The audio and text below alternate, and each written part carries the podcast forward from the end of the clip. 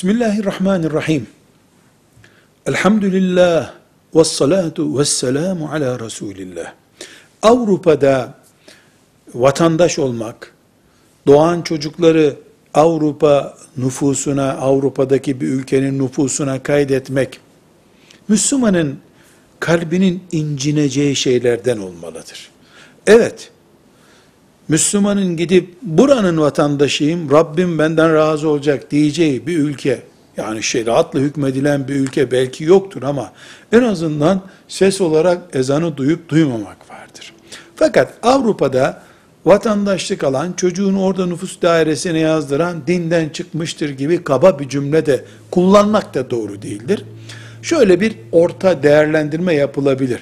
Müslüman Avrupa ülkelerinden bir ülkede veya Amerika veyahut da Çin, her İslam ezanın halk olarak dinlenmediği herhangi bir toprağa kastederek söylüyorum. Böyle bir ülkede bulunduğu zaman mesela çocuklarının iffeti açısından, çocuklarını Müslümanca yetiştirme açısından, eşiyle ailevi ilişkileri açısından, ebeveyniyle sıla-i rahime açısından, yani çok bir erime tehlikesi ya da bariz, açıkça bir tehlike hissetmiyorsa orada kalabilir.